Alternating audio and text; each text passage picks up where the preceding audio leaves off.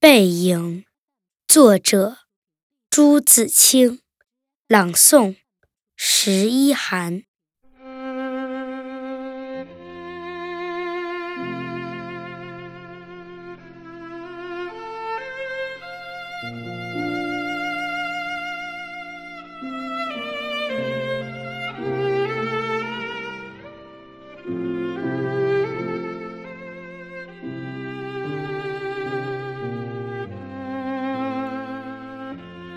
我与父亲不相见，已二年余了。我最不能忘记的是他的背影。那年冬天，祖母死了，父亲的差事也交卸了，正是祸不单行的日子。我从北京到徐州。打算跟着父亲奔丧回家，到徐州见着父亲，看见满院狼藉的东西，又想起祖母，不禁簌簌地流下眼泪。父亲说：“事已如此，不必难过。好在天无绝人之路。”回家变卖点质，父亲还了亏空，又借钱办了丧事。这些日子，家中光景很是惨淡，一半为了丧事，一半为了父亲赋闲。丧事完毕，父亲要到南京谋事，我也要回北京念书，我们。便同行。到南京时，有朋友约去游逛，勾留了一日。第二日上午，便需渡江到浦口，下午上车北去。父亲因为事忙，本已说定不送我，叫旅馆里一个熟识的茶房陪我同去。他再三嘱咐茶房。甚是仔细，但他终于不放心，怕茶放不妥帖。他踌躇了一会儿。其实我那年已二十岁，北京已来往过两三次，是没有什么要紧的了。他踌躇了一会儿，终于决定还是自己送我去。我再三回劝他不必去，他只说不要紧，他们去不好。我们过了江，进了车站，我买票，他忙着照看行李，行李太多了，得向脚夫行些小费才可过去。他便又忙着和他们讲价钱。我那时真是聪明过分，总觉他说话不大漂亮，非自己插嘴不可。但他终于讲定了价钱，就送我上车。他给我拣定了靠车门的一张椅子，我将他给我做的紫毛大衣铺好座位。他嘱我路上小心。夜里警醒些，不要受凉。又嘱托茶房好好照应我。我心里暗笑他的愚。他们只认得钱，托他们只是白托。而且我这样大年纪的人，难道还不能料理自己吗？唉，我现在想想，那时。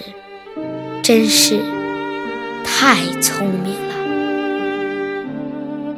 我说道：“爸爸，你走吧。”他往车外看了看，说：“我买几个橘子去，你就在此地，不要走动。我看那边月台的栅栏外有几个卖东西的，等着顾客。走到那边月台，需穿过铁道。”需跳下去，又爬上去。父亲是一个胖子，走过去自然要费事些。我本来要去的，他不肯，只好让他去。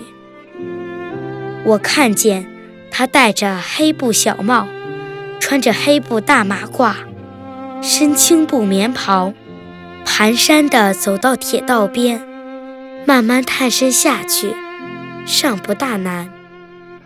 可是他穿过铁道，要爬上那边月台，就不容易了。他用两手攀着上面，两脚向上缩。他肥胖的身子向左微倾，显出努力的样子。这时，我看见他的背影，我的泪很快地流下来了。我赶紧拭干了泪，怕他看见，也怕别人看见。我再向外看时，他已抱了朱红的橘子往回走了。过铁道时，他先将橘子散放在地上，自己慢慢爬下，再抱起橘子走。到这边时，我赶紧去搀他。他和我走到车上，将橘子一股脑放在我的皮大衣上，于是扑扑身上的泥土。心里很轻松似的。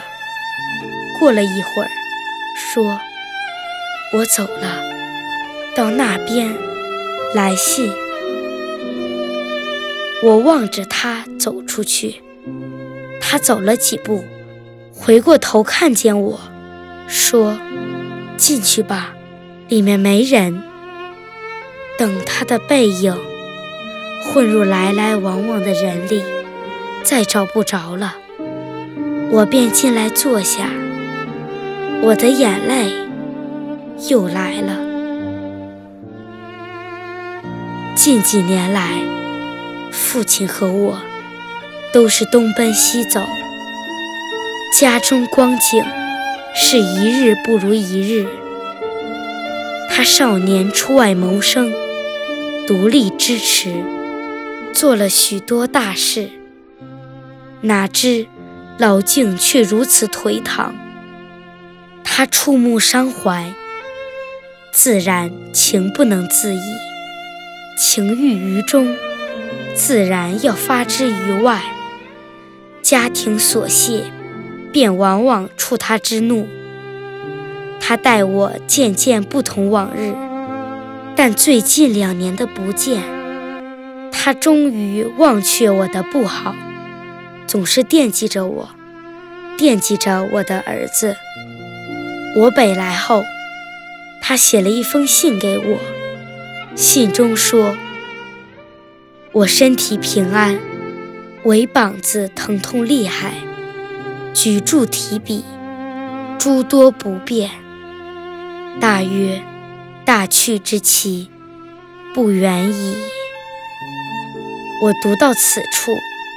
在晶莹的泪光中，又看见那肥胖的青布棉袍、黑布麻褂的背影。唉，我不知何时再能与他相见。一九二五年十月，在北京。